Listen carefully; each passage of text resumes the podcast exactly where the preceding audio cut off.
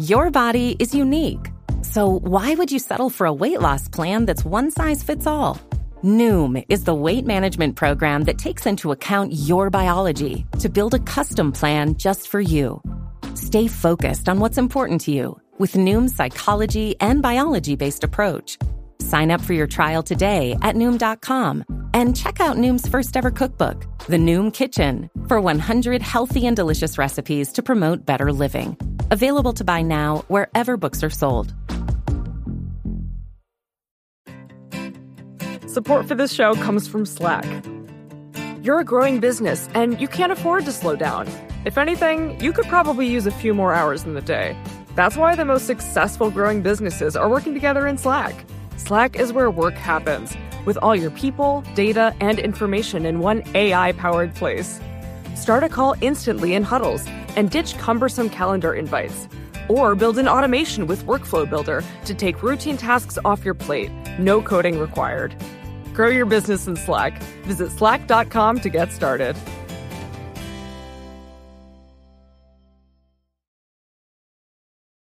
I think that there is a legitimate interest in feeling safe and there's a legitimate interest in free speech. Um, I do think that there are ways in which those two can be in conflict, and, and we shouldn't sugarcoat around that. And I think in those cases, the only principled solution is to side with free speech.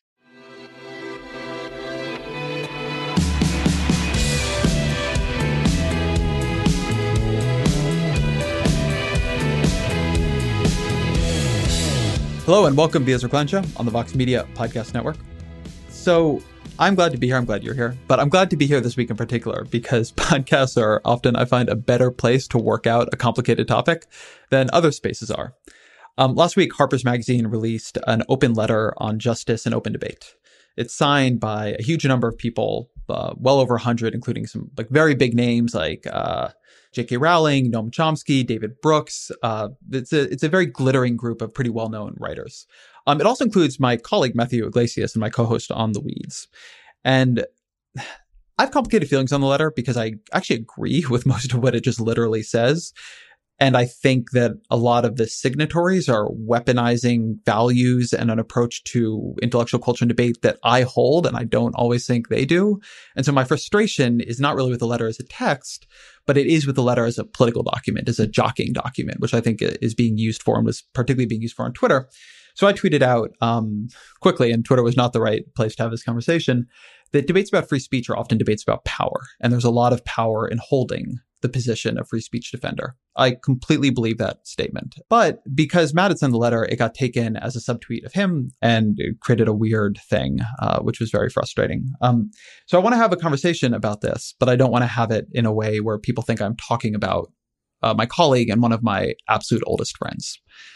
So I've asked Yascha Mounk to come on the show, and Yascha is also somebody I have great respect for. He is a political scientist. Um, he's been on the show a couple of times before. He's a columnist at the Atlantic, and one thing that I think is particularly interesting about him in this moment, in addition to being uh, part of the letter, he has founded a new organization called Persuasion, which is I think it was actually a couple days before the letter that he did it, but I would say it is best explained as an online journal, newsletter, group, social community meant to defend the ideas of the letter, um, and in particular to defend a kind of open-minded traditional liberalism that he and some of his co-founders that include very well-known people, Jon Haidt and Francis Fukuyama, both of whom have been on the show, feel is, is under siege.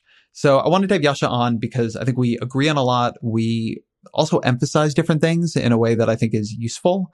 But also I felt like we could have this conversation in a slightly more tangible way and about the ideas that are behind it than I could with some other folks. So as always, my email is ezrakleinShow at vox.com, but here is Yascha Mounk. Yascha Mounk, welcome back to the podcast. Thank you so much for having me back on. I think you've been here now. This is the third time we've done this. I believe it's a fourth, Ezra. That's not. I no. I did yours once. I think you've only done this one twice. Maybe I did yours twice. We've done a lot of podcasts. We've done a lot of podcasts back and forth. I'm pretty sure this is my fourth time on your podcast, but I may be wrong. I'm sure there's there's enthusiasts of your podcast who have a running count somewhere. You're you're in the you're in the pantheon then. There are very few four time four time guests. But but this is the first time we're coming we're we're coming together in in the midst of dispute. So I'm excited about this one in particular. Um, I, I, so I want to talk about the Harper's letter and the conversation you and I sort of did or didn't have after that, um, and and try to have a different version of it. But I actually want to start before that. And one reason I want to have you on to have this conversation was because a couple days before the Harper's letter came out, you launched a journal called Persuasion. Um, and you DM me about it saying you want to talk about it on the on the show and said like I'd love to talk about it. I don't think you're really going to like this project, but but but I think we should discuss it. So I'd like to hear what persuasion is, like what it's responding to, and also why you thought I wouldn't like it. Sure. Well, let me do the first one first, and then sort of try to figure out why I, I assumed the second thing, um, which I'm not, uh, which I don't have a straightforward answer to actually. I uh, have been working for a long time, as you know, and as listeners to this podcast know, on the threat of populism and particularly right wing populism. I continue to believe and argued very clearly and explicitly when I launched Persuasion that that is the biggest danger uh, to democracy around the world. Now, I also have this fear that at the very moment when we should be uh, trying to stand up for the values of a free society, to stand up for things like free speech and due process, most explicitly, most proudly, articulating those values in a constructive way, a lot of people are sort of careful about owning those values. Um, you know, sometimes Donald Trump, for example, invokes the concept of free speech in a sort of trollish way.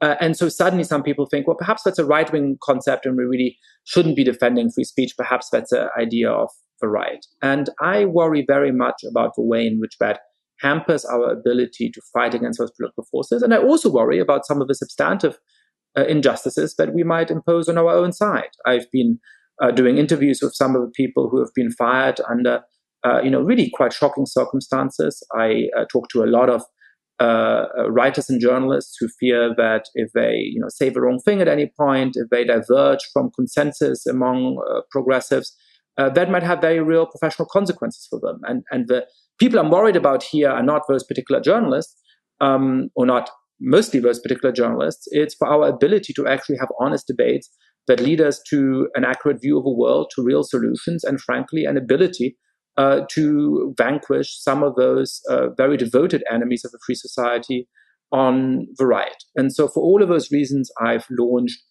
this community. Um, it's going to be both a publication and really a set of people who come together and debate and think through the world and get to know each other and form an esprit de corps. Um, I call it persuasion because we are committed to three basic principles.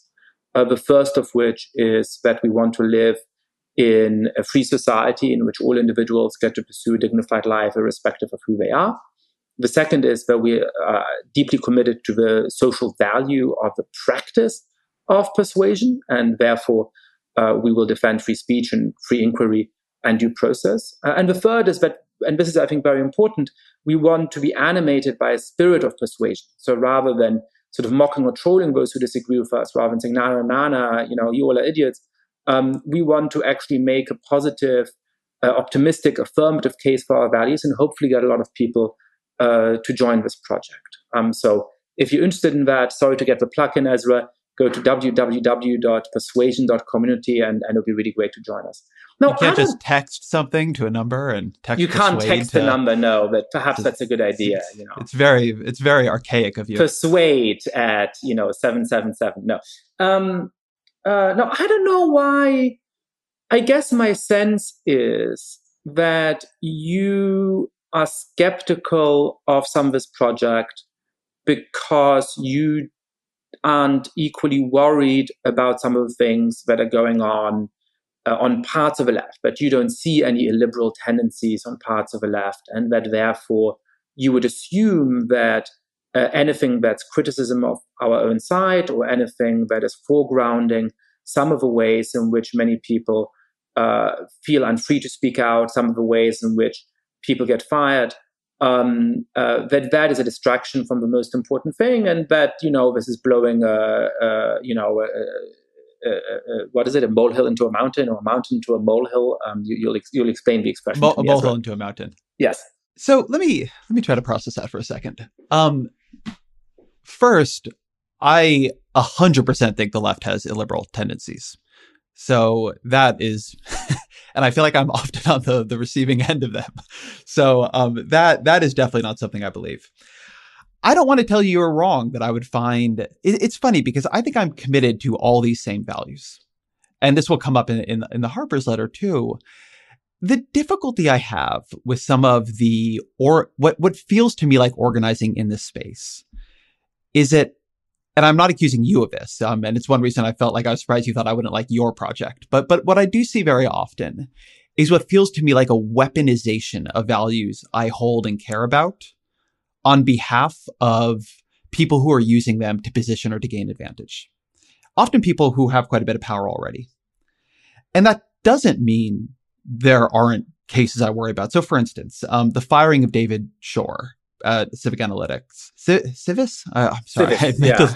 yeah, Civis. There's many things co- confusing about that company, including the name. Yes. And so, like a lot of people, I like signal boosted the pieces about how that's bad. And I mean, that was just a, like an unbelievably terrible lapse in judgment, um, by that organization that has also, I think, probably done it tremendous harm. It's very hard to trust a data analytics organization that fires people for doing their job of putting data out into the world. So like, it is simply not the case that I don't think there are problems here.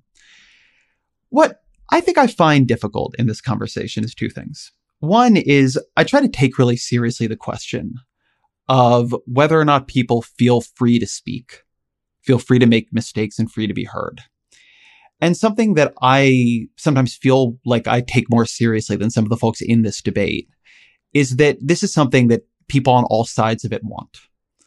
And that many of the people who are often associated or called illiberal by one side are, I think, in a practical way, under much more daily threat in terms of their speech and in terms of their movement and in terms of their ability to express themselves in life, um, like trans people say, than some of the people who are driving it. And I, so I would feel better about it oftentimes if I saw that more recognized. And so one of the thing, one of the things that is always a separating line for me is, do I see the people in the debate practicing the kind of code of conduct and the kind of generous listening and taking other ideas seriously and trying to protect everyone in it? Or do I see them protecting themselves and kind of throwing bombs? And this is not somewhere I'd put persuasion, but one thing that annoyed me about the Twitter debate this week, which is what I had ended up responding to with that tweet that a lot of free speech debates are about power, um, is that I saw a lot of people who seemed to me to be as a liberal, as willing to bandwagon and dunk and um, dismiss and refuse to hear as anyone else, suddenly claiming themselves to be um, like uh, icons of free speech. And that's where I worry about it. I worry about how much empathy there really is in this debate because I want to see a public square where a pretty wide array of people feel safe to speak. But that means more than just saying free speech is important. It also means being quite attentive to things beyond like the Twitterverse that keep people from being able to speak freely. I think that is very important. And again, that's one of the reasons why for my own community I chose this term persuasion and why one of our explicit goals is this idea of persuading rather than uh, you know trolling or or dismissing. Um, you know, I think that comes up in a lot of debates about social justice. So you know, if we talk about somebody like Robin DiAngelo um, and this book White Fragility, I have you know very very fundamental disagreements with Robin DiAngelo about how we can build a more fair and vibrant multi-ethnic democracy. But I try, and perhaps don't always succeed, not to just more control her because I understand that many of the people who are attracted to that book, many of the people who don't really know what's in it before they buy it, or probably don't know what's in it before they recommend it, are driven to it because of a deep concern for remedying the racial injustices in this country that are all too real and that should be at the absolute forefront of our politics in terms of trying to to, to remedying those, right? Um, so so I agree with you on on the importance of taking seriously the motivations uh, of people in the debate. And I agree with you that we should try to have mutually respectful discourse. Now, I, I do also think that, uh, first of all, the intentions of uh, persuasion has been caricatured quite a bit. The intentions of the Harper's letter has been caricatured quite a bit. The Harper's letter itself actually very carefully uh, emphasizes the importance, for example, of making uh, progress towards real racial equality in this country. And, you know, one of the objections against it often is, oh, these people just don't want to be criticized on the internet, which is a slightly weird point because certainly I, when I decided to sign that letter, and I assume most of the others, were absolutely aware that there's going to be a lot of blowback. So if I didn't want to be criticized on the internet, the best course of action would have been not to sign this letter. Um, but there's a distinction between robust criticism, uh, open criticism on the internet, uh, all of which I think uh, is absolutely fine, uh, and people fearing that they might lose their jobs, that they might be portrayed as terrible humans and bigots because they happen to disagree on you know one of 20 or 30 progressive uh, positions where for whatever reasons uh, they disagree with the prevailing majority within progressive institutions. Um, and i do think that some of the responses to this letter uh, have been in that vein. They haven't been just to criticize the letter they have been to suggest that uh, you know the letter makes them unsafe. And I, I really don't understand how that might be possible in a letter that simply says we want uh, more free speech. I want to put a pin in the letter and I want to put a pin in the idea of unsafe because we're going to come back to that. I think it's a very important conversation for us to have where there probably is some disagreement. Um, but I want to talk about Robin DiAngelo for a sec. So, Robin DiAngelo, the author of White Fragility, that book came out a couple years ago. It's shot up the bestseller list in the aftermath of George Floyd's murder. And I think it's actually a useful book for this for this conversation. So, I often talk on the show about um, arguments I think are sort of 60% wrong and 40% right and like the 40% is important.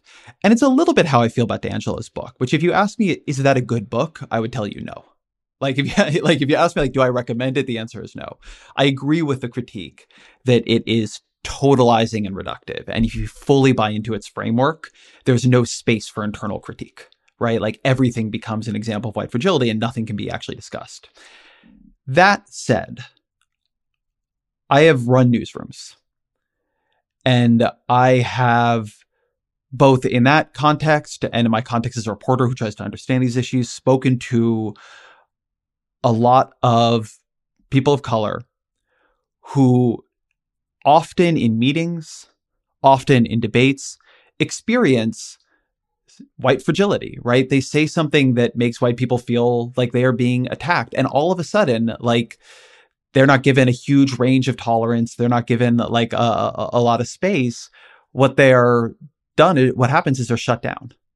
And so to me, while like I think DiAngelo's book goes too far in a bunch of different ways, what I think is valuable about it and what I think it makes it useful for this discussion is it, it is actually trying to trace away, trace a, a method through which speech gets shut down, which is that if when you speak, the people who hold power in the room and hold the majority in the room, which tends to be true if you're a black person um, talking to white people, can begin to feel extremely and they take what you say is it makes them feel defensive it makes them feel attacked because like there is a lot of sensitivity around these issues. There's like a terror of being called or seen as a racist and that leads to like backlash. That's like a way people don't feel safe speaking and like, I want to use that term very advisedly here. Like, I have heard from many people for many years about how hard it is to speak in rooms where it is not hard for me to speak. And it is that kind of ecosystem level or atmospheric fear of speaking that I sometimes, that often I feel like puts me on the other side of this because I feel like it's not being recognized or what people are reacting to is not being well recognized, which is something that is like a, a genuine impediment to their ability to speak freely.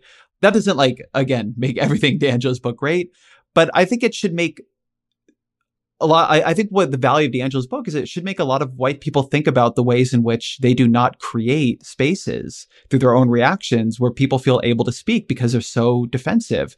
And when you make people empower defensive, like to go back to what you were just saying, Yascha, that is a threat to your job. That is a threat to your advancement. It is a threat to your promotion. It is a threat to whether or not you get the cover two months from now.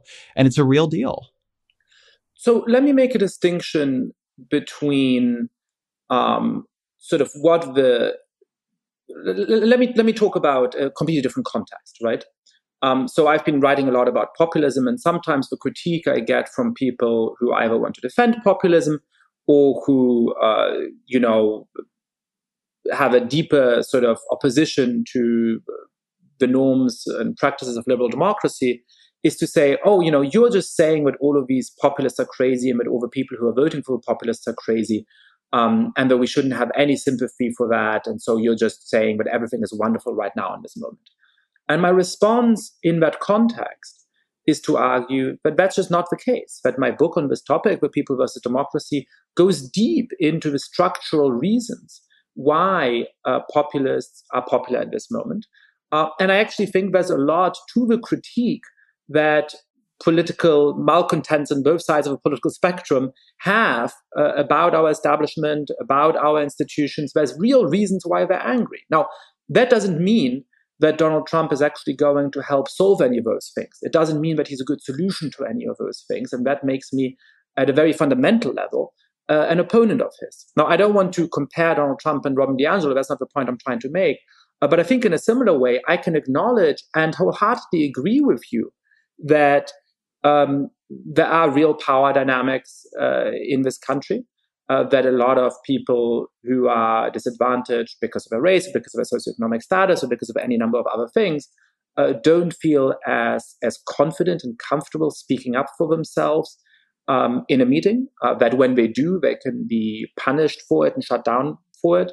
Uh, and we absolutely uh, should see that as one of the threats to to to, to realizing a, a fair multi-ethnic democracy, a truly free society. I'm absolutely on board with that. Now, where I disagree is that uh, Robin DiAngelo can be helpful in actually constructing that world. And that's because I don't just think she's a little kooky or she goes a little bit too far or something like that. I think her values are fundamentally different from the ones we need to embrace to build that kind of society. And here's why. Um, she believes that there's something fundamental that white people have in common and that in order to overcome these racial injustices, white people should take on a much more developed and explicit white identity.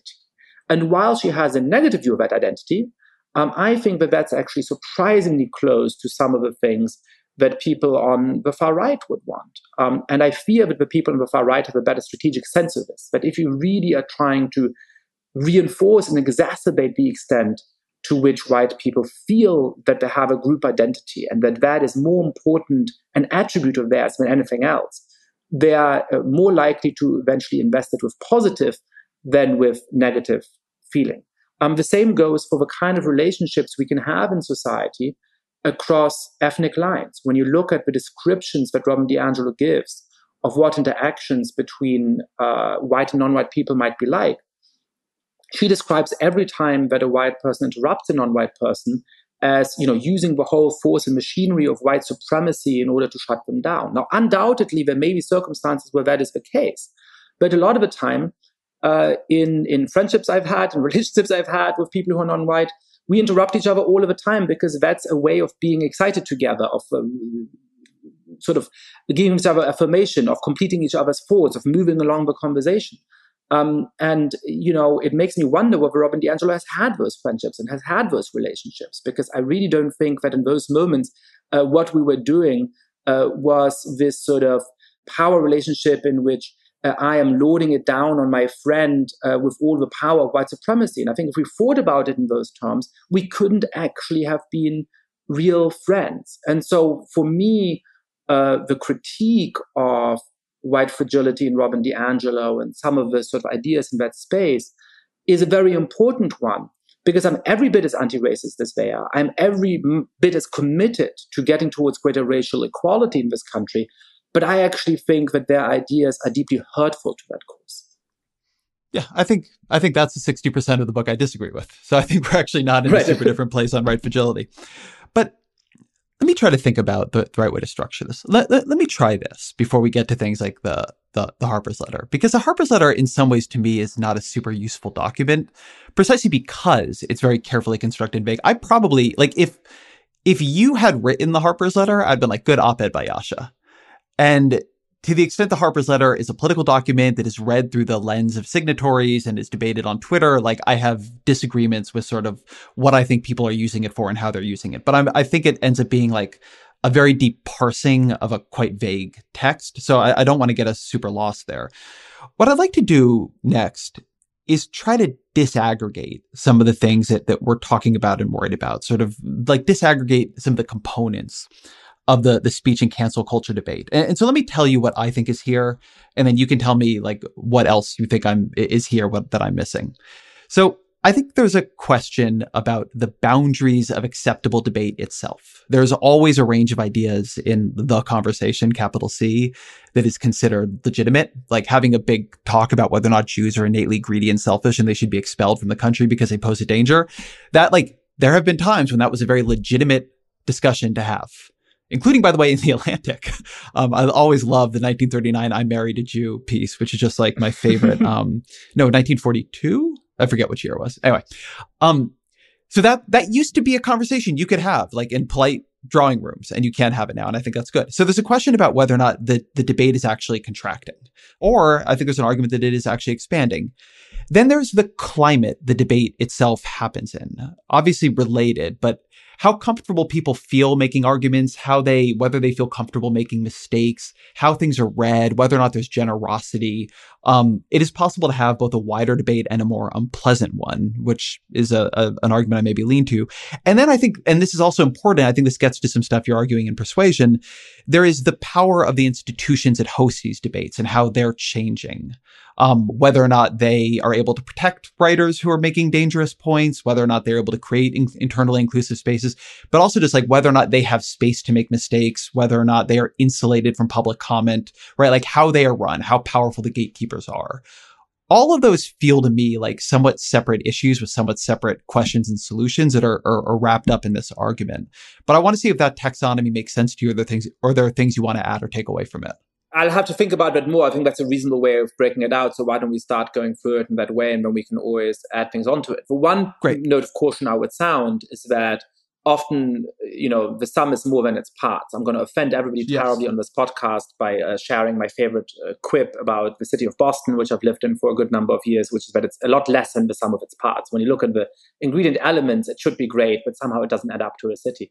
Um, I think in a sort of inverse way, it might be that each of these issues doesn't look so shocking, but you put them together and you get to a situation where you know the majority or a huge number of journalists and writers in the progressive space really feel like they have to watch their mouth with everything they say. And one wrong utterance or one unpopular opinion is going to have such severe professional consequences for them that it's better to avoid doing that. And again my concern about that is not about the individual writers and their fates though i care about that too it's about the way in which that constricts what the readers of those progressive organizations are actually able uh, to read, to make sense of the world, and the success with which we are able to take on, for example, people like Donald Trump. So just just just to put that as a sort of preview of what my response at the very end might be. Uh, but with that, I'm very happy to go through your taxonomy and sort of debate these points uh, sort of bit by bit. Most weight loss programs focus on restriction and inflexible routine, which is why most diets fail. But Noom isn't a diet. It's a weight management program that uses psychology and biology to help you develop healthy, sustainable habits. Noom believes that weight loss starts with the brain, and their daily lessons are tailored to help users understand the science behind food cravings and eating choices. Whether you want to lose weight, increase physical activity, meet a health goal, or simply change the way you think about food, Noom can help you build healthy habits while still enjoying your favorite foods. Stay focused on what's important to you with Noom's psychology and biology based approach. Sign up for your trial today at Noom.com and check out Noom's first ever cookbook, The Noom Kitchen, for 100 healthy and delicious recipes to promote better living. Available to buy now wherever books are sold. Support for the gray area comes from Burrow. Getting the right furniture for your place can be really annoying. At this point in my life, I've probably gone through maybe three sets of outdoor deck furniture, and it's a pain in the ass for a different reason every single time. It doesn't look like it did in the pictures, the assembly isn't what they said it was, or it's just not as advertised for whatever reason. Thankfully, Burrow is the furniture company that wants to make it all a little easier. Last year, Burrow introduced their outdoor line, and this spring they're adding to it with their Dunes line, offering new seating, dining, and lounger options designed for luxury, comfort, and durability. Burrow furniture is easy to put together and take apart, so you can move or store it as needed. And it ships straight to your door for free. Gray Area listeners can get 15% off their first order at burrow.com slash Vox. That's Burrow, B-U-R-R-O-W dot com slash Vox for 15% off. burrow.com slash vox. So let's start with the boundaries of debate itself. There's this concept in journalism, it comes from the, the 80s actually, about spheres. And the argument is that in journalism, there are sort of three spheres that ideas are put into. And I find this more helpful than sort of talking about freedom of speech, because I don't think we're dealing with laws passed to constrict speech. I think we're dealing with the spheres. So the, the argument was that journalists put things into spheres of consensus, which is like America, usually pretty good. Uh, traditionally has been a sphere of consensus idea um, spheres of deviance, things that are just considered ideas that are outside the boundaries of the debate, which, you know, as I was saying a second ago, like are Jews innately selfish, greedy, and should be expelled from the country? Um, and then the sphere of legitimate controversy. And my view is that the sphere of legitimate controversy is changing, has changed quite rapidly over the past, let's call it 20 years. It is both contracting and expanding, but I'm not truly sure that I believe that it is contracted more than it is expanded. When I think about when I came into journalism in 2005 or when I started paying close attention, which is more around 2000, you could not, to a first approximation, be an outright socialist at most of the mainstream big institutions. Like socialism was just considered a ridiculous view drug decriminalization had very few loud proponents. Um, ideas that are now taken as much more mainstream around gender expression, like you would like you would not have been um, uh, uh, okay saying. Now there are also ways that the sphere has gotten smaller. That people are trying to push ideas that were mainstream ten years ago into a sphere of deviance. But but I want to ask you on on this question: Do you think the sphere of legitimate controversy today is larger or smaller than it was twenty years ago? I think I think it's hard to judge whether it's larger or smaller, and I think broadly speaking, I might agree uh, with your overall judgment of it. That I mean, certainly in some ways it's gotten bigger, in some ways it's gotten smaller. The sort of overall judgment um, uh, of whether sort of the total amount of sphere of legitimate disagreement is higher or lower is is hard to make. But I do think that the question should go a little bit beyond that, because I think two things have changed. One, which should worry us about the country, and one which should worry us about the extent to which people are free to go beyond the sphere of legitimate disagreement.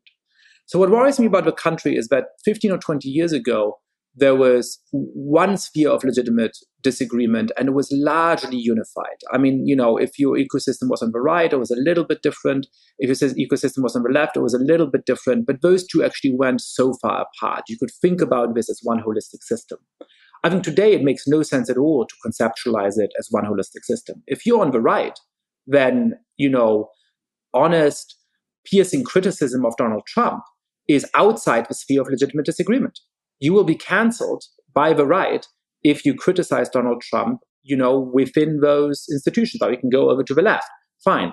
Um, but within the right, that is outside the sphere of legitimate disagreement. Now, on the left, uh, obviously, you know, neither you or I have a moment's fear before tweeting, uh, you know, the harshest and uh, usually justified um, uh, condemnations of Donald Trump. Uh, but there's a whole set of other things where we're very careful about how we express ourselves, and uh, we might sometimes not say it at all because we think actually this might have consequences, right? So I think the sort of splintering of this taxonomy into two different halves uh, is one of the main things that has happened over the last 20, 30 years.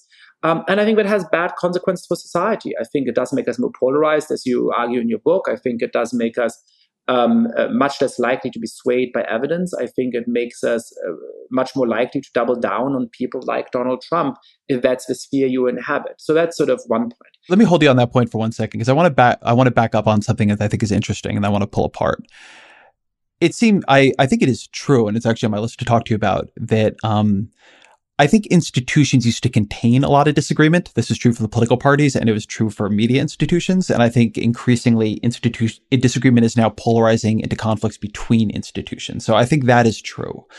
But what you're just saying, I mean, there are a lot of not like Republican politicians, but although I think that's a more normal thing, that it, it is difficult for them to criticize the president. But I mean, there are a lot of right leaning people who are still right leaning, like widely seen as right leaning, who are very critical of Donald Trump. I mean, AEI is full of people like this, say Yuval Levin.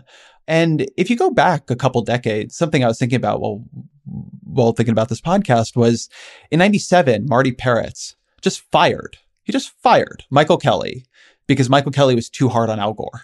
Just fired him.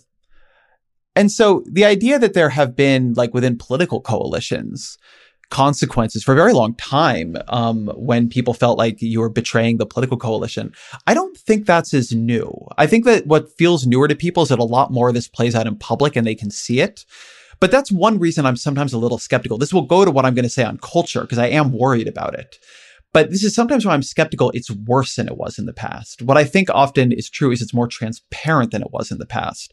But I suspect, and I don't have data on this, but the problem is nor does anybody else, that there were more firings for and few and more non-hirings to enforce consensus in the media atmosphere of 30 years ago than there are today. I can't prove it and I'm not 100% sure, but I remember a lot of people getting fired constantly for idiosyncratic reasons. And that was just like understood as a way these sort of small magazines worked, right? Like if you were at The Nation or The New Republic or The National Review, just like weird things happen to you all the time. There's like a well known thing, and I can't say for sure if it is true, but like it has long been a rumor that David Brooks was never made editor of The National Review because Buckley didn't feel like it should be handed to someone who's Jewish. Like these things were very much in the media, but you didn't see them as publicly as you do now you know, I think it would take uh, five more podcasts to get to the bottom of this question, and we probably should, you know. Well, we've already done four, so why not just go well, that's that? right. Why not go for it? but I think you know, let's let's let's let's take for a moment, for the sake of argument, that your argument is right. Well, what implications should we take from that? Should we take from that the implication that we should be less worried about it today, or should we take from that the implication that if I'd been alive then, um, or or if I had been a writer then, if I'd been an adult then, um, I hope that I would have stood up for those people. I hope that I would have said, you know what, this is not a reason why people should get fired. Um, and there's something wrong with this. So, you know, by and large, I agree that America today is a much more just and much better place than it was 50 years ago. In fact, one of the things that I think is crazy about people like Robin DiAngelo is that they seem to deny that point. Um, I think we're in a much better place on most things than we were 50 years ago, and we have a good chance of being in a much better place 50 years hence uh, than we are today. And that's what I hope to, to, to help do with my writing and with my activism and with everything else. Now, um, is that true in the specific environment of the media? I'm a little bit more skeptical in this particular context, but but but but perhaps so. And you know what? There would actually be reason to be more optimistic. But what I certainly wouldn't take from that is the idea that we should put up with that today, or that it's not pernicious today, or that it doesn't have very negative consequences for our discourse today, uh, because it also was there 20 or 30 years ago. No, but but so this I agree with you, and and I I agree that it can be a diversionary tactic to say that something happened before, and as such you can't worry about it today. But this is actually why I use my taxonomy here, because it's going to bring us back to the culture in which these debates are, are, are taking place. The reason I make that distinction is that if it is the case that it is less true today that people get arbitrarily fired at their institutions, for positions and opinions they hold, and that a wider range of people can get hired because a wider range of views are represented across the institutional set. Like that actually that that that has implications for what we are or are not needing to solve here. But perhaps but on culture, I, yeah, I, please. no, no, but, but because I did, I, I, I said I had two points, and I only made my. First oh, I apologize. Yes, because I think the other important thing is that the examples you mention are ones that define which part of a political coalition you're on right? So as one of the first pieces in Persuasion, by the way, we had a piece arguing that we should get rid of uh, at will employment and ensure that people can only be fired for just cause. I think there's all kinds of reasons, good classical social democratic reasons for preferring just cause uh, firings to uh, just cause employment contracts to at will employment contracts. But one of them is that it makes it much harder uh, for companies to, uh, you know, sacrifice people like David Shor and these odd sort of um, uh, social media panics. And so uh, ensuring that it's for just cause is, is, I think, an important thing. But, but, but here's the thing that's interesting, which is you're always going to have basic political coalitions, right? Civis Analytics is a progressive data firm. And if one of the employees suddenly had an awakening and decided that, you know, Donald Trump is the best thing ever, and really they want to uh, make sure that Donald Trump wins again in 2020, it is understandable why that would make their position at Civis Analytics uh, very complicated, right?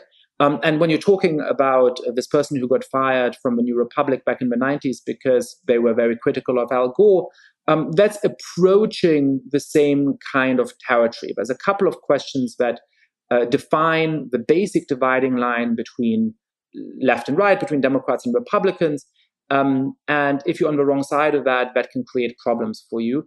I, I will still mostly oppose those kinds of firings. I still think we should uh, sort of tolerate a lot more disagreement on those things. But I think what we often see today is that there is sort of you know 40 different positions on 40 different issues on which there is a very very clear uh, progressive party line. And you can be in agreement on 39 out of 40 of those. You can be on strong agreement in 39 out of 40 on those. But if you publicly admit to being in disagreement on the 40th of those issues then you're not just fired from your job potentially you're being made out to be an evil person a bigot uh, and so on and so forth. And that i think is just not a helpful way of running the discussion. And that seems to me like it may be new. This i think is probably where we actually have some disagreement. I don't think that is true beyond the realm of anecdote at least in journalistic institutions. And I'd like to sort of hear the case that it is. I, I want to move on to culture in a minute because what I think is happening in many cases, and this will maybe unite us a little bit more, the culture in which this debate is playing out, is that it feels like that. That the experience of becoming the focus of Twitter hate for a day, particularly from people sort of who feel like they're inside your coalition, is so gutting and annihilating. And it really is. Like people can d- downplay it, but it really does matter that um that, that, that it feels like that. But I would like to hear, do you have like five examples of people who were sort of like with their institution on most everything, but they had like one like little slip up and then like at journalistic institutions? Because I talk to other editors in chief. I watch how things go in my own industry. I ran one of these places where people, by the way, at the Washington Post, people tried to get me fired all the time. The Media Research Council made a hobby of it. And when I was editor in chief of Vox, people tried, tried to gang up and occasionally get me to fire my staffers. And like I wasn't fired and I didn't fire anybody for those reasons. And so, not to say like my experience is somehow uh, is everywhere, but I think there's a perception that people can't ever have a contrary opinion, but like you're at the Atlantic. The Atlantic publishes stuff that pisses people at the Atlantic off all the time. It happens constantly. Um, there's plenty of stuff I disagree with the Vox. Like, I don't think it's that narrow, but convince me that it is. Convince me that like if you misstep on one out of 40 ideas, you're gone. Well, uh, I mean, you know, look, let's let's let's discuss. Even though I think it's in many ways an over-discussed case, um, you know, one that's important because it clearly is uh, a very influential position in journalism, which is James Bennet, um, who used to run the op-ed page of the New York Times. Um, now, he ran an op-ed, as I'm sure many listeners or most listeners of the podcast know, by Tom Cotton, arguing that we should send in troops. Um, during the, the protest of the murder of murder of George Floyd. Um, to be very clear, it's not an op-ed, but I personally would have run because I have a different notion of what my ideal op-ed page would do. I think there's roughly speaking two kinds of models of how you might run an op-ed page. One of them is that you are guided uh, by a broad and uh, not overly narrow, uh, but a but but a set of values. I think the Atlantic is by and large uh, guided by the values of uh, liberal democracy, um, and that defines uh, what isn't isn't published in those pages. Um, and so, as a result, I imagine that if Tom Cotton had uh, offered that op-ed to the Atlantic, the Atlantic probably would have said no, and I would have agreed with that editorial decision. No, that's never been the model of the New York Times. The New York Times, in the last four or five years, has published an op-ed by the Taliban. It has uh, published an op-ed by Vladimir Putin. It has published an op-ed by a Hungarian government propagandist. And the reason for that is that it has a notion of the news and has had a notion of, of, of, of, of, of what should be included in an op-ed page, which basically is all the opinion that's fit to print, which is to say sometimes it can be surprising, smart, moving arguments by people who don't have a particular platform. And sometimes it can be uh, opinions that are important to hear because of who is saying it.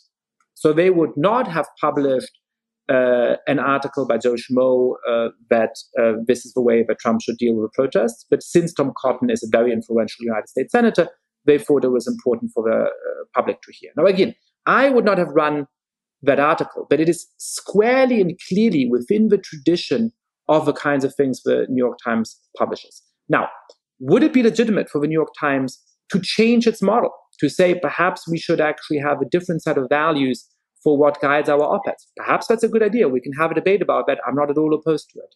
Uh, but what they did was to pretend that the op ed was somehow out of keeping with the tradition of their pages, to pretend that the reason why they were firing James Bennet was over unprofessionalism, rather than simply because he happened to uh, tread off a social media firestorm.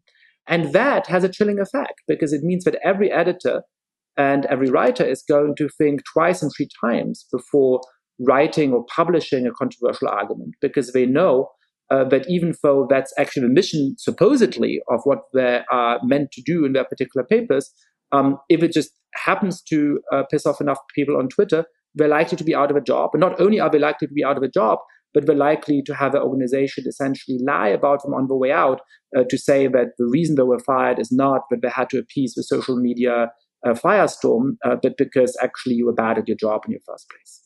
So I think James Bennet and this op-ed are actually a really interesting case. Um, and, and, I want to put a pin in because I'm, again, I think in part it's so relevant because it doesn't happen that often. We've not gone through a rash of op-ed editor firings over the past five years or something. So again, I'm, I'm not sure that I agree that this generalizes in the way, but I, I take your point of a chilling effect. So, so, so let's discuss it. I want to separate out two things here, which is the op-ed and, and, and James Bennet and the conditions in which he left. I feel a little uncomfortable pronouncing strongly on Bennet's firing or resignation or whatever you want to call it. They, they've messaged it in different ways at different points. It is very clear to me that the op-ed didn't like fall beneath some conceptual standard for like writing or lying that the New York Times holds. Like that was wrong. And, and the New York Times claimed that it did, right? The New York Times claimed that it did, which is clearly a lie right? They, they run like, I love the New York Times. They run op-eds that have things that are untrue in them constantly. Like a big issue I have with op-ed pages is that we let opinion writers, we have a low standard for opinion. Um, and we should have a high one. Uh, anyway, so Bennet, as the head of the op-ed page, is in a managerial role. And there'd been for various reasons, like I know a fair amount of like time scuttlebutt due to my role in the industry. And there'd been for various reasons, like a lot of like eruptions in his tenure and it's a little unclear to me if what happened here had a kind of like straw that broke the camel's back effect, where it was felt either by Bennet or by his bosses or by both, depending on, on, on what could have happened here, that he can no longer lead that team effectively. When you're dealing with a manager, that's not the same as somebody's ideas. James Bennet, in this case, like didn't get fired for an op-ed he wrote. But if you manage a section poorly and you can no longer manage the section, then like whether or not you agree with the underlying op-ed, you still need the Times op-ed page to run well. I am not here justifying the firing of him. I'm only explaining like I'm a I'm a little unclear on it in ways that make me a, a, a, a little concerned uh, to to really take a strong position on it. That said, I think the op-ed itself really calls the center of this conversation into question, because here you have an example of words and an argument that get argued for under a free speech framework, right? Like, and obviously nobody is entitled to speech on the New York Times op-ed page, but let's just take it at, uh, in the sort of semi-metaphorical way people mean it. And yet these words and that column, if taken seriously, and the reason they were going to be run in the Times op-ed page is the idea, which they said explicitly, that Tom Cotton is somebody whose words have power and he should be taken seriously and heard. If listened to by the president, they could have led to violence from the military against protesters. They could have chilled speech. They could have made it dangerous, even lethal to speak against the government because let's not be fucking idiots about this and pretend that calling in the US military against protesters under the regime of Donald Trump is a safe thing to do, right? Like we all know if we saw that in another country, we know what we're looking at. And so one thing that I feel very caught up on in this is I actually think in some ways it, it speaks to some of the difficulties here there are certain kinds of speech that make other kinds of speech less safe. There are certain kinds of speech that make other people feel unfree to speak. And there is a lot of sympathy in some ways for like, you know, Tom Cotton and, and the folks trying to publish him who got on the, you know, got on the wrong side of, of Twitter. But when the New York Times journalists were saying like, this makes our journalists that puts them in danger who are covering these protests, it's not entirely, I mean, like that is not a view that like those are the, those words could have become bullets. And so I actually think that op-ed is a really interesting question. Like, where does how do you weigh the cases? Because I think there are a lot of them here. And how do you weigh the systems where if you let one group speak freely and you amplify their speech and give their speech more weight and momentum and power, you are potentially making it dangerous, like literally dangerous, bullets level dangerous for another group to speak freely. Well, so uh, look, a couple of points. First of all, as I was saying earlier, I personally would not have published the op-ed. I don't think I would have published the op-ed if I was the New York Times op-ed editor. I certainly wouldn't publish the op-ed in Persuasion. So we're sort of agreed on uh, on that. I do think, though, that this argument that what's dangerous about Tom Cotton is his op-ed is just a denial of reality, and it's one of the ways in which uh, this argument for restrictions on free speech is a little bit fake because it's a denial of reality. Look, the thing I don't care one way or the other about the op ed by Tom Cotton. What I care about is that he is a United States Senator for the state of Arkansas with tremendous influence within the Republican Party and is quite likely, perhaps not more than 50% likely, but has a very good shot at being the next Republican presidential candidate in 2024. Right? I wish that we could go and vote him out of office, but unfortunately, that is quite unlikely. And so we all have this feeling of impotence, looking at people like Tom Cotton having power in our country, feeling like we can't do anything about it. And then they get to publish in the New York Times and say, well, that we should have been able to do something about, because those are spaces that we, in the broadest sense, sort of good, progressive, uh, liberal minded people control. And so, how dare he invade our space? Let's clean our space.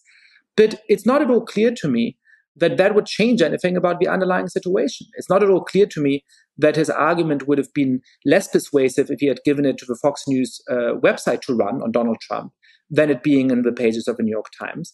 Um, I, it's not clear to me that it would be good for us to be more ignorant about what people on the right want to do uh, than we uh, than we already are uh, at the moment, because it's honestly hard to listen to day in day out. And by the way, it's not at all clear to me that Tom Cotton's op-ed worked for him. I mean, I think the sort of whole firestorm over it allowed him to troll the New York Times pretty badly. But the I mean, it definitely worked for him in that way. in that way, it certainly worked for him. But the public turned strongly against that idea in the days after the op-ed, in part because of the, the, the attention from both sides, rather than just from the right-wing echo chamber, that those ideas got by being published in the New York Times. So again, I personally would not have published the op-ed, but I think this idea that the publication of this op-ed made this country less safe, as opposed to allowing us to see and engage with and criticize those ideas and push back against them uh, is unclear to me. And either way is at the margin because the real problem is that Tom Cotton is a US uh, senator and whether or not he gets to publish an op-ed in the Times uh, once every two years is not going to change that sad fact.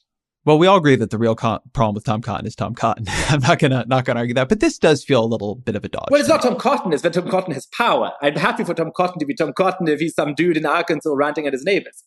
Yes, Tom Cotton should fully express his Tom Cottonness. It's a it's a shame um, that he has the position he does. Um, I think this is a little bit of a dodge, right? I think this view that I would never publish this op-ed. I don't like this op-ed but I wouldn't have published it as a New York Times op-ed editor. But that said, given that they decided to publish it, the fact that there was like an overwhelming reaction to try to turn people against this op-ed, to try to say this is the kind of speech we should not allow because it makes other speech like it literally endangers the lives of protesters. I think it's, I mean, this is, this is where people get really frustrated in this debate, where they feel like to some degree what they are doing is debate. Like, okay, you wanted to provoke us with this op-ed, you did you you won. Here we are. We're furious. I think like putting aside Bennet a little bit because I think Bennet is like a, a, an outcome of this, but like I think that there is a the question in media is not, and this is one of the tricky things, is fundamentally not free speech. It's amplification we operate under scarce terms, right? We have more people who would like to publish in Vox than who we can publish. We have the editorial resources to edit, the money to pay. The New York Times op-ed page has way more people who want to write for the New York Times op-ed page than um, it has slots on the New York Times op-ed page. So you are here often dealing with this question of amplification, right? You're dealing with this question of what are the values underpinning the views you do and don't amplify. And I actually think an interesting um, place here, and the reason I, I, I, like the Tom Cotton op-ed as like a as a debate um, like locus, is that I often think that one of the values for me, I, I give this thought myself. One of the values that helps me decide what to amplify is what do I think is going to lead to a healthier debate right? What what kinds of speech do I think will lead to more speech? So I have a lot of right wing people on this podcast, much more so than most podcasts run by people of my political opinions do. And I've had a lot more people who attack me on this podcast than I think most podcasters do. Like I'm pretty committed to this idea. But I don't have people on this podcast who I think are fundamentally illiberal. I don't have people on this podcast who I think that if you took their ideas seriously, other people will lose the ability to have their ideas heard. And like that's a tricky space to be in, of course, right? And it's a judgment call but it, it, it does speak. I mean, I've noticed that on the Harper's letter on persuasion, there are some people who I would describe as on the right, but there's virtually no Trump supporters. And I don't think that's a crazy idea because I think like true Trumpism is illiberal and doesn't itself believe in free speech. But like that was the problem with the Tom Cotton op-ed. The Tom Cotton op-ed was an illiberal document using a liberal medium to, to, to gain influence. And there was a, a huge counter reaction to that. And I think that's part of why in the end that op-ed didn't work. If people had been chiller about it and said, well, you know what, we got to hear all ideas. Um, I don't think there would. I don't think it would have been as clear that trying to execute a policy like that would have been very dis- would have been a very um, politically unwise thing to do. Well, but I think it's very important to distinguish between two different forms of criticism. I have no problem at all with criticizing the op ed. And this is not a dodge because I too would have been happy to criticize the op ed. I think I may have done, I'm not sure that, that I did or not, but I certainly strongly disagree with its views. Um, and as I put, well, I did put this on Twitter, I, I disagreed with the decision to publish it. I thought it was squarely within the tradition of the New York Times, and that's important to note. Um, but I would, on the whole, rather that the New York Times adopt the broad set of editorial standards that I take to be those of the Atlantic, for I don't want to speak for the Atlantic, than the, the views they have. I was upset when uh, the New York Times published Marine Le Pen. I was upset when the New York Times published Vladimir Putin. I was upset when the New York Times published the Taliban. Uh, and for some of the same reasons, uh, I was upset when they published this particular op ed. Now, I have no problem at all with people loudly, energetically, even rudely criticizing the op-ed. I don't even have a problem with people criticizing the decision of the New York Times to write to run the op-ed. But I do think we need to preserve the possibility that people make uh, mistakes and misjudgments, or that they have a different conception of what the page should be, without those kinds of professional consequences, because that's where the chilling effect comes in. It's one thing for James Bennet to have a shitty day on Twitter and have to deal with a lot of people he likes and respects telling him he messed up it's another thing for him to lose his job. Because if he loses his job, every other op ed editor in the country will say, oh, okay, I don't know where the line is, right? But if I go anywhere close to that line, my career might suddenly be down the drains, and I certainly don't want that. So let's let's let's stay well clear of that line, and that's where you start to get into self censorship. You start to get into groupthink. You start to get into um, you know, a real constriction of what we can say to each other and what data we can point to to each other, uh, and what arguments we can feature on the on the on the sort of left side of a political spectrum.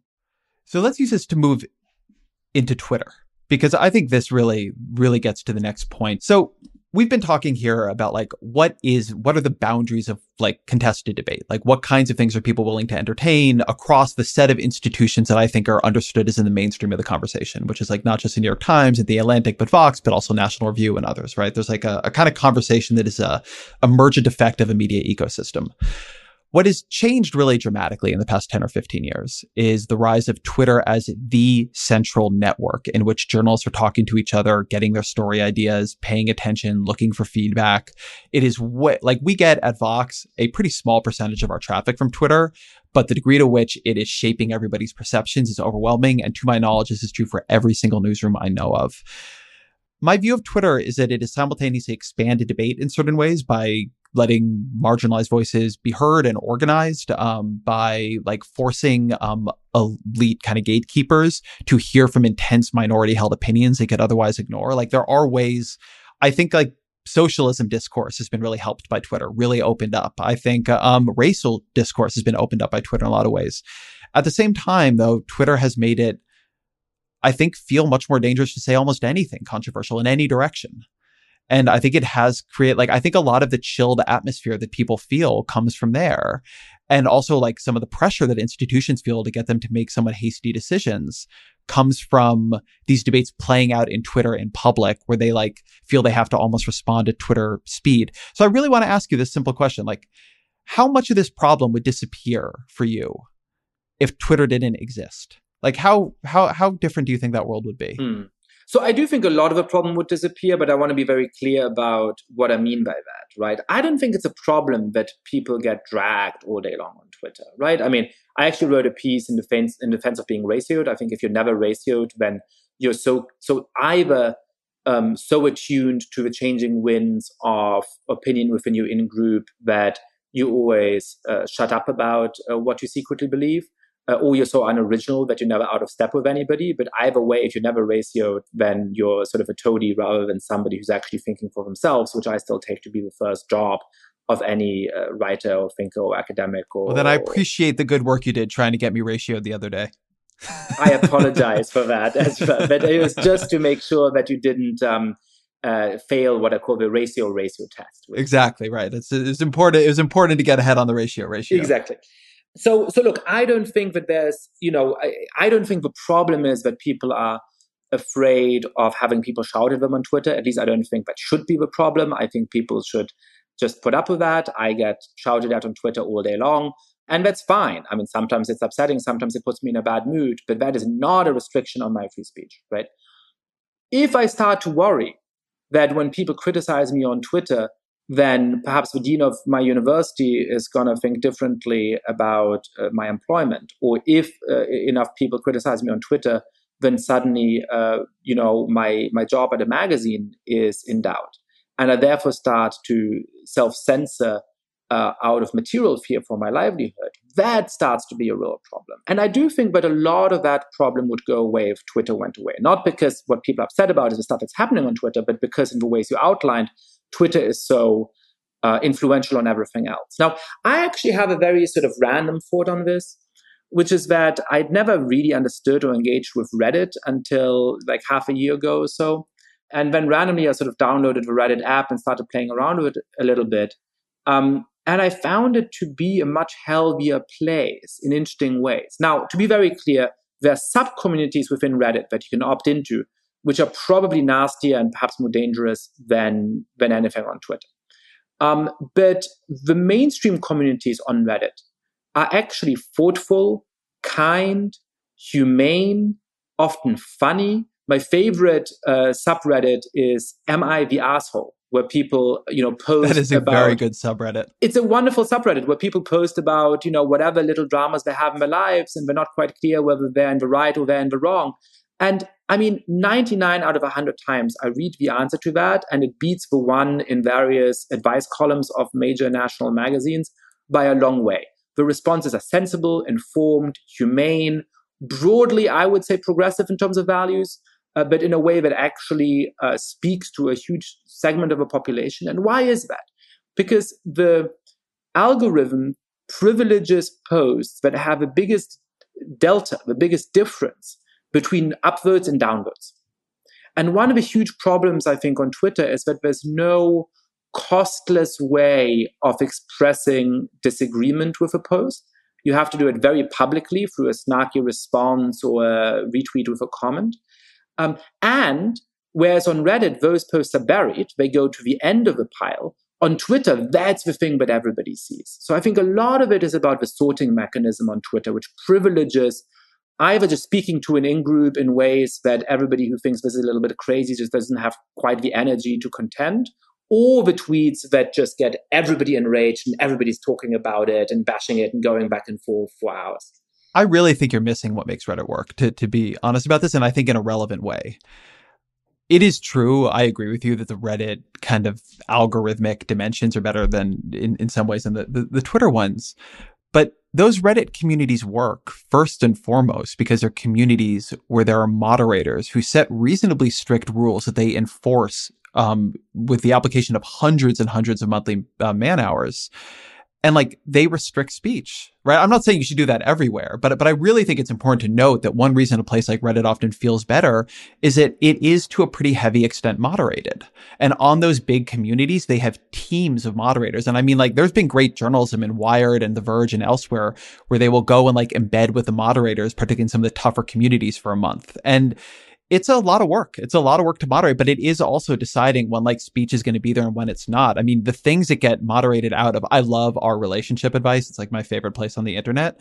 A lot of things are not allowed to be there and a lot of kinds of comments are not allowed to be there. Like I love RT um, TEA. It is the calmest place on the internet. You go there and you know what people are doing. Like everywhere else are arguing and yelling at you. And here people are like taking photos of tea. But you know, one of the rules on RT is you can't talk about whether or not tea is healthy. They have just decided that the debates over whether or not tea is actually a health drink are so vicious and polarizing and so overwhelm the system that you're not allowed to have them. And so you can't. Like I can't go on there and be like, is green tea going to make me live longer? And so I do think something to, to like ask about is, yeah, I think there are a lot of places on Reddit where it like feels a little bit more straightforward to speak freely. Um, there are a lot of places that are horrible. And they just, by the way, in like a pretty controversial move, they deleted the R the Donald subreddit. They deleted the Chapo Trap House subreddit. They deleted 200 or something subreddits um, that they felt were in constant violation of civil discourse rules but they are they take a much more heavy-handed approach to speech because and Steve Huffman the CEO has said this many times because they have come to believe that the only way people are going to feel comfortable speaking on their platform is if they feel pretty safe speaking on their platform.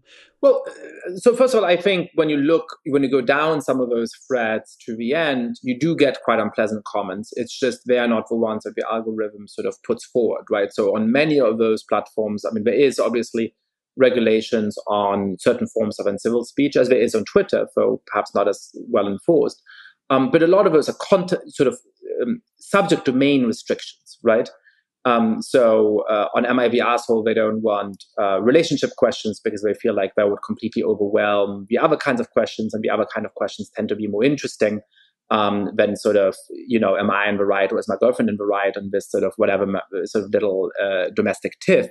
Um, so they're saying those kinds of things we don't allow, but a very wide range of comments is allowed in terms of you know who's in the right and who's in the wrong. And when you look carefully, there are plenty of those that are unpleasant and pretty uncivil and inflammatory, uh, and they're there. They haven't been banned. The moderators haven't uh, sort of banished them. Uh, but the algorithm doesn't help to propel those forward. So, you know, I mean, we can go back and forth on Reddit um, but but I certainly think uh, the algorithm plays a big part here. Support for this podcast comes from Constant Contact. If you're a business owner, you already know that it's really, really hard to cut through the noise of everyday life. If you want to connect with your customers, you need to break through the noise. You need Constant Contact. Constant Contact is a marketing platform that makes it easy to reach new audiences, grow your customer list, and connect over email, text, social media, and more. Whether you're a marketing guru or just learning the ropes, Constant Contact offers writing assistance tools and automation features that make it simple to say the right thing at the right time.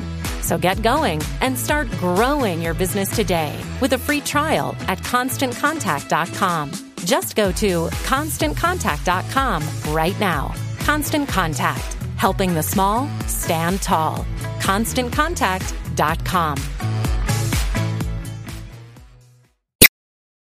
I want to talk about the role the word safe plays in this conversation. It's come up a couple times. It has come up in to like be emotionally honest about this. I am unbelievably furious about how my colleague Emily VanDerWerff has been treated. Um, I thought she she wrote a letter about our other colleague signing this Harper's thing and just said like because of a lot of the the voices on that letter who have been very um anti-trans uh like she didn't want her colleague reprimanded or fired or anything but like this kind of thing like it, it made her feel unsafe at her workplace. And i don't want to put this on vox. I just want to note that that's like happening in my emotional sphere in this but i, I don't want to speak for my colleagues. But to me, and this is, I think, the place where I come down most differently from a lot of um, folks that I otherwise feel an alliance with when it comes to this conversation. This just seems to me to be a debate from all sides about people wanting to feel safe and people believing a, a, background level of safety is necessary for them to do their jobs well and to, to, to do their jobs openly. And some people are legitimately less safe in the world we live in. Trans people are a good example uh, uh, of this. Like there is a lot of government legislation, both in practice and currently being debated, by the way, that is like meant to make their lives miserable, meant to make it hard for them to live their lives normally. There are, they face harassment and danger on the street every day that I don't. Like they live in a world where the feeling of unsafety is much closer at hand than it is to me. Um, that doesn't take away from me from feeling that like everybody needs a feeling of safety to, to speak well. But that is why I am so frustrated in these debates when I feel like there is so little attention given. I think what ends up polarizing this debate is this question of do you feel that people are being self interested in it? Do you feel that they are actively trying to create a safe environment where many people can speak and be heard? Or are they just trying to create a safe environment for themselves and they will happily brigade, attack, um, like delegitimize, refuse to hear like other people when they ask for safety too. And so like one of my like big things in this is like I am looking for how people treat others to see what they really believe about creating like a like a like an open culture of debate and and, and exchange and dialogue. And I feel like people are really shitty about this word safe. I feel like so many people want to feel safe and I wish that would give them empathy for people who don't. And instead I feel like their feeling of unsafety makes them angrier at the people like at other people are feeling unsafe in ways that they think like could constrain them. It's a complicated space, but like I, I do want to push you on this because I feel like you are sort of on the other side of this one for me. Like I think this is all about safety. I think you and your colleagues at Persuasion want to feel safe. I think my colleagues want to feel safe. And I think we would have a healthier debate if instead of weaponizing the words free speech and safety, we like accepted that like those things were actually linked for almost everybody. I mean, I think that there is a legitimate interest in feeling safe and there's a legitimate interest in free speech. Um, I do think that there are ways in which those two can be in conflict, and, and we shouldn't sugarcoat around that. And I think in those cases, the only principled solution is to side with free speech, because otherwise you're going to uh, limit and constrict the space of what can be said uh, in ways that are both uh, capricious and arbitrary, and that are very hard to sort of enforce in in, in any kind of uh, reasonable systematic way. So let's, let's so let's talk through this example. I think it might be fruitful so look, I, I, understand that you know many people who are uh, disadvantaged, many people who are who are black or who are gay or lesbian, who are transgender, get terrible attacks uh, on on social media in other ways, and I'm furious about that. Uh, I think absolutely they have a legitimate interest in feeling safe. They have a legitimate interest in platforms like Twitter stepping in much more when people uh, send them threatening messages. I, by the way, have long thought that the police should be much more active when people get uh, rape threats or death threats and so on. Um, I think it's something where you know the police basically doesn't really do anything. I don't think that people should have a legal right to be able to threaten people uh, with physical harm in that way. where they don't have a legal right to do that, and I think the police should take those cases more seriously. So I'm absolutely on your side in terms of uh, maximizing the sphere in which people feel safe to speak their mind uh, without having to fear getting those kinds of vile and illegal uh, threats to their life and, and, and well being. I do think it's important, though, that in this debate, often this idea of safety is invoked to say that if somebody says something that I disagree with, or they say something that I consider that I have decreed to be an unacceptable opinion, the expression of that opinion makes me unsafe. And so, uh, you know, that to me is one of the things that happened in that letter, that it was saying by signing this Harper's letter, one of my colleagues has made my work environment unsafe. And for I recognize the legitimate interest and the desire to feel safe, and for I recognize um, some of the harassment that can come the way of vulnerable people when they speak out about this, I think it's just very important to reject that principle on the merits. The idea that somebody can make your work environment unsafe, even though they always treat you in a courteous way in person, because they've signed a letter that you disagree with and that other people that you disagree with have also signed.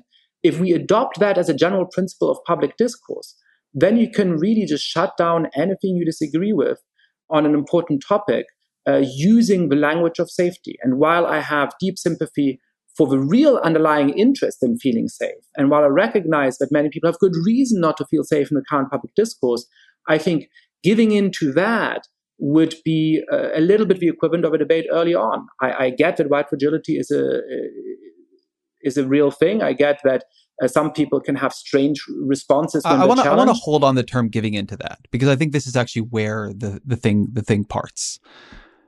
I think people make a very terrible mistake when they assume that like when people explain what is happening to them, when speech is not just an abstraction and a fun debate, when people whose rights really are up for debate in the way that my rights tend to not be up for debate, that like the word safety there is real. Like their safety actually is under threat. And like one thing is like you and I both know this on a very deep level. We do what we do because we think words matter ultimately for people's safety, right? The reason you're worried about and you write so much about authoritarian populism is you're hoping your words in some way will make a, a, better world. Obviously, somebody doing the opposite thing of you and writing in favor of authoritarian populism is using words in a way that could make people unsafe.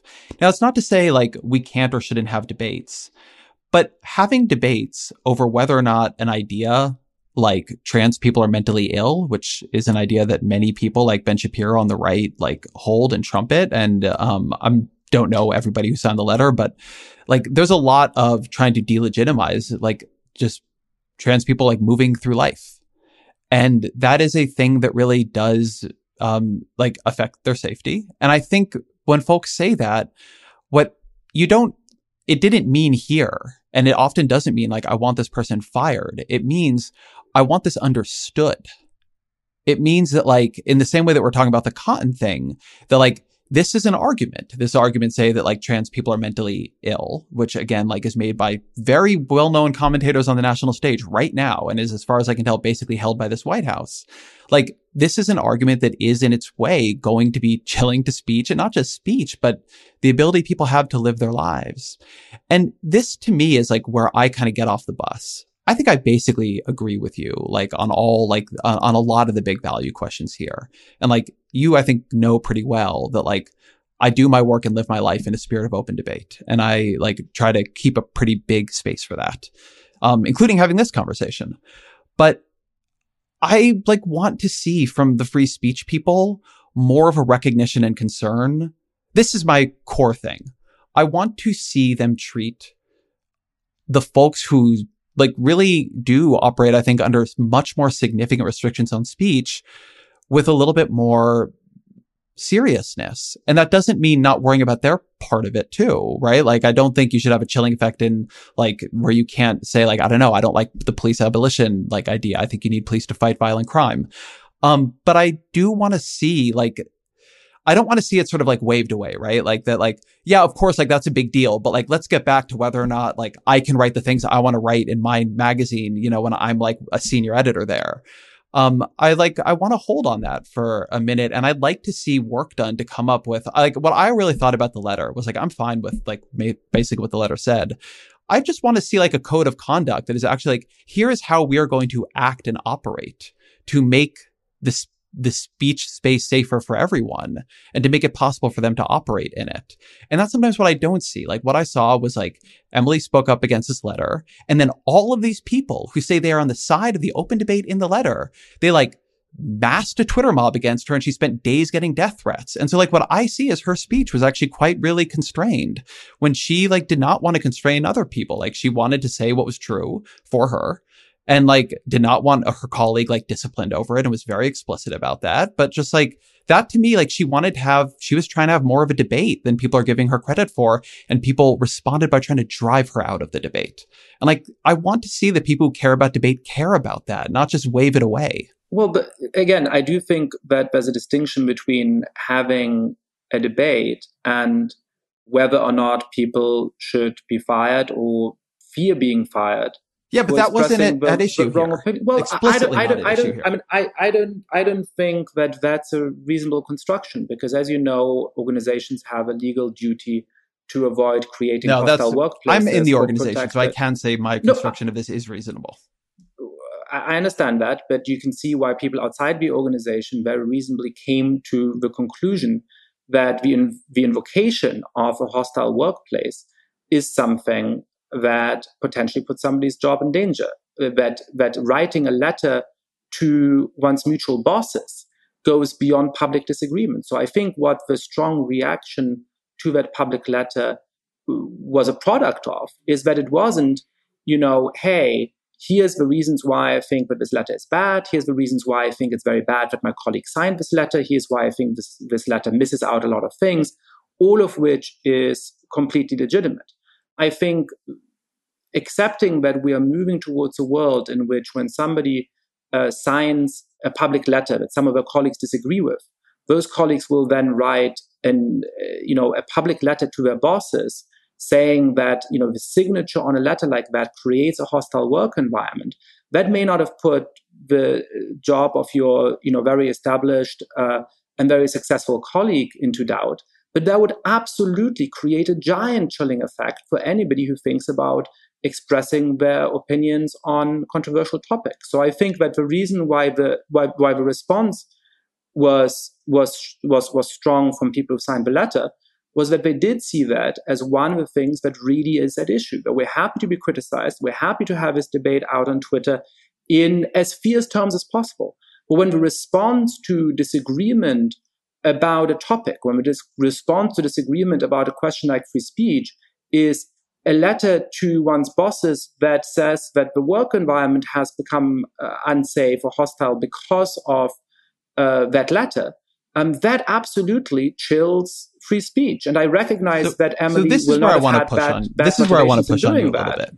Okay, good. Because I want to take the point, um, because I agree that like it is important that people are able to debate things. Um, not literally everything, but but most things. But the place where I want to, the place where I think this gets very complicated, and we're not going to solve it on this podcast, but I want to flag it because I like have been talking to a lot of people on both sides of this argument, both for my internal professional reasons and for my my journalistic reasons. And again, going a little bit to the Tom Cotton situation as well, it is the case that words affect the environments in which people live. It is the case that political coalitions affect the environments in which people live. And sometimes what this debate can feel like is a bunch of folks saying, hey, look, you've created a like somewhat vague chilling effect and we need to take that super seriously when you use these words. And then somebody else like says like, in my life, these are what these words actually mean, what they tangibly become. And what's said to them is like, how dare you like try to debate that? How dare you try to like have that? I recognize it like the way you read those words, right? I hear you when you say the way you read those words is like not even necessarily the way I read them. It's like it's a it's trying to move something where it can no like no longer like nobody can sign a letter that is like vague in its intentions and you know like it's it, it, it's walling things off a debate. But like, I actually think a more nuanced point is being made here. Like, I think a debate is trying to be had about like, what are the conditions under which trans people can speak and can live safe lives? Not just have safe speech, but live safe lives. And I worry sometimes, like in a pretty real and direct way, that the reaction to people speaking about the existential stakes of politics and punditry for them is to say, like, is to close down their ability to have a needed debate by telling them they're stifling debate. And I'm not saying it's not a complicated space here because I recognize it is. I'll use one other example that I think is a little easier. Years ago when I was at the Washington Post, Joe Lieberman um, said he would kill the healthcare bill if it included a public option. And I said that Joe Lieberman's uh, was trying to settle a score with the left and that he was willing to cause the deaths of hundreds of thousands of people's lives to do that. And I got a lot of pushback for that, like a lot of angry letters, like people trying to cancel me, got attacked by people in my own institution saying, you know, like, and the argument that got made, and Ross Douthat made this argument, is that by making it so vivid, by raising, by waving the bloody shirt, as he put it, it made it impossible to have a debate. To have debates about, to bring lives into the conversation made it impossible to just like have a debate about these things. And like my answer to that, where I sort of get the point and I recognize like it's hard if like everybody starts like defaulting to just like, well, you're going to kill everybody. But also lives are in these conversations. And I think that like one of the fundamental to be generous about it, miscommunications is between the language used by people who's really like, it does feel very direct and their lives feel on the line. And so their language is more direct and vivid and alarmed. And the language of people who have a little bit more safety and security feel is reasonable. And like to me, I would like to try to build more bridge there. And I think there's more bridge to be built. But I do think it requires then, um, in some ways, like for like I think it would get the other I think it would get people more on your side of this taken more seriously by the folks more on more more on my side if there was more effort to recognize like this piece of it and not just dismiss it. If this just becomes a fight between two kinds of speech, like you're going to have the outcome we sort of all fear. Um, but who knows who wins? Whereas like somehow I think we're going to have to have like a more holistic understanding of the way people are looking for safety and security. And also, as you put it, the trade offs that are there because you can't like you can't just take away the trade off by telling people not to speak it. Well, so a couple of things. The first is that, you know, in a very concrete way at Persuasion, I'm trying to create that open debate and I'm trying to ensure that uh, we, we hear from different values who are committed to, uh, you know, a free society, um, from the left to, to, to, to the right, from uh, different kinds of traditions. Um, and, and I certainly hope to uh, cultivate the, the spirit of persuasion in the sense of um, actually engaging with arguments in a respectful way um, rather than trolling or dunking and so on, right? So that's sort of one way of making this point. Uh, the second, again, is that I really don't think it's, uh, you know, I'm not the sort of civility police here. My point is not that we should all be polite all of the time, even though that's the aspiration I have for persuasion. I think it's perfectly fine for people to strongly disagree with each other. In Germany, um, you know, where I grew up, uh, you're not allowed to call somebody an asshole uh, in your private life, actually, if it's not somebody who you know. Um, and you're not allowed to call a politician an asshole. You can be sued for that. I think that's ridiculous. That's a ridiculous restriction of free speech. Um, uh, and so, you know, for I personally uh, try not to call people assholes on Twitter. Um, I think, you know, that robust speech is something that that we should tolerate. And I'm not, you know, so so your example of sort of uh, what you said about Joe Lieberman, I think, is a perfectly acceptable way of criticizing somebody um, for their position. Those are the stakes as you saw them, but probably in fact are the stakes. Um, and so there's nothing wrong uh, with expressing that in a forceful manner. But I do think that there's a fundamental difference between saying, I think this is a terrible argument. I think here's why that's wrong. I think here's why that makes me unsafe. I think here's why that might cost the lives of hundreds of thousands of people, as you said about Joe Lieberman. And saying, for saying that, you should be uh, potentially fired, for saying that you are making it impossible for me to do my job, or for for for for co-signing a letter with somebody who has said that. Um, you are now creating uh, that kind of environment. I mean, those are just two very different things. And for people are still willing to say that, I think an environment in which that might actually influence institutions, in which people have justified fear that for expressing their views, uh, people are going to be writing to their bosses, telling them uh, that uh, they should be fired or telling them uh, that the presence in an institution is an organization, that's going to have a chilling effect on speech uh, that I think we should all take very, very seriously. Now, here's the last point that I want to make on this, which is I don't think that the stakes of this are trivial at all. I, I don't think that this is about um, you know the, the signatories of this letter being able to say what they want. I think that this is ultimately about our ability to sustain a vibrant and honest discourse that makes us better at rising to the challenges of this moment, that makes us better at actually uh, achieving a, a, thriving, fair, multi-ethnic, uh, multi-gender, etc. Uh, society. Um, actually beating people like Donald Trump. So you know the stakes are momentous. I agree. I agree with you on that. I just think that um, if we do allow this chilling effect to take place, if we are always watching ourselves about what we're saying and how we're saying it, um, it will ultimately be a huge present to the kinds of people who, as you're saying, with the current White House, are sworn enemies of many of those values that we ultimately share. I think there's a lot of good places to take this conversation, and I, I feel terrible I have to end it. Um, maybe we can do a, a round, whatever round it would be on this, because the thing that I wish we had gotten to talk about here that we didn't is I I would like to talk about what I think would be useful here is sort of a code of conduct. Like I would like to try to think through what are the ways people should actually act and what are the responsibilities they should take on themselves to create the kind of sphere that a lot of folks say they want. Um, because I think that would actually be a, a, a really like that's the next step I would like to see people in this debate take on all different sides of it. Um, and maybe we can do it someday. But uh, but we have to end this one here. Um, so as always, uh, three books.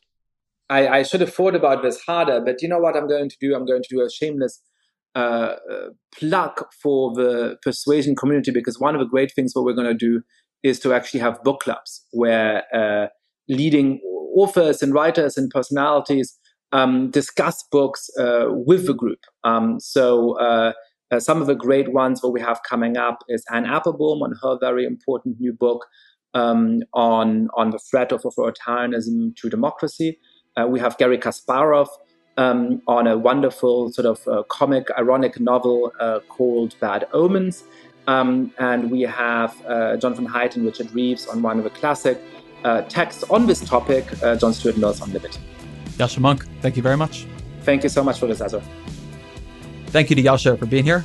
Thank you to all of you for being here, to Jeffrey Geld for producing, to Roge Karma for researching. The Ezra Klein Show is a Vox Media podcast production.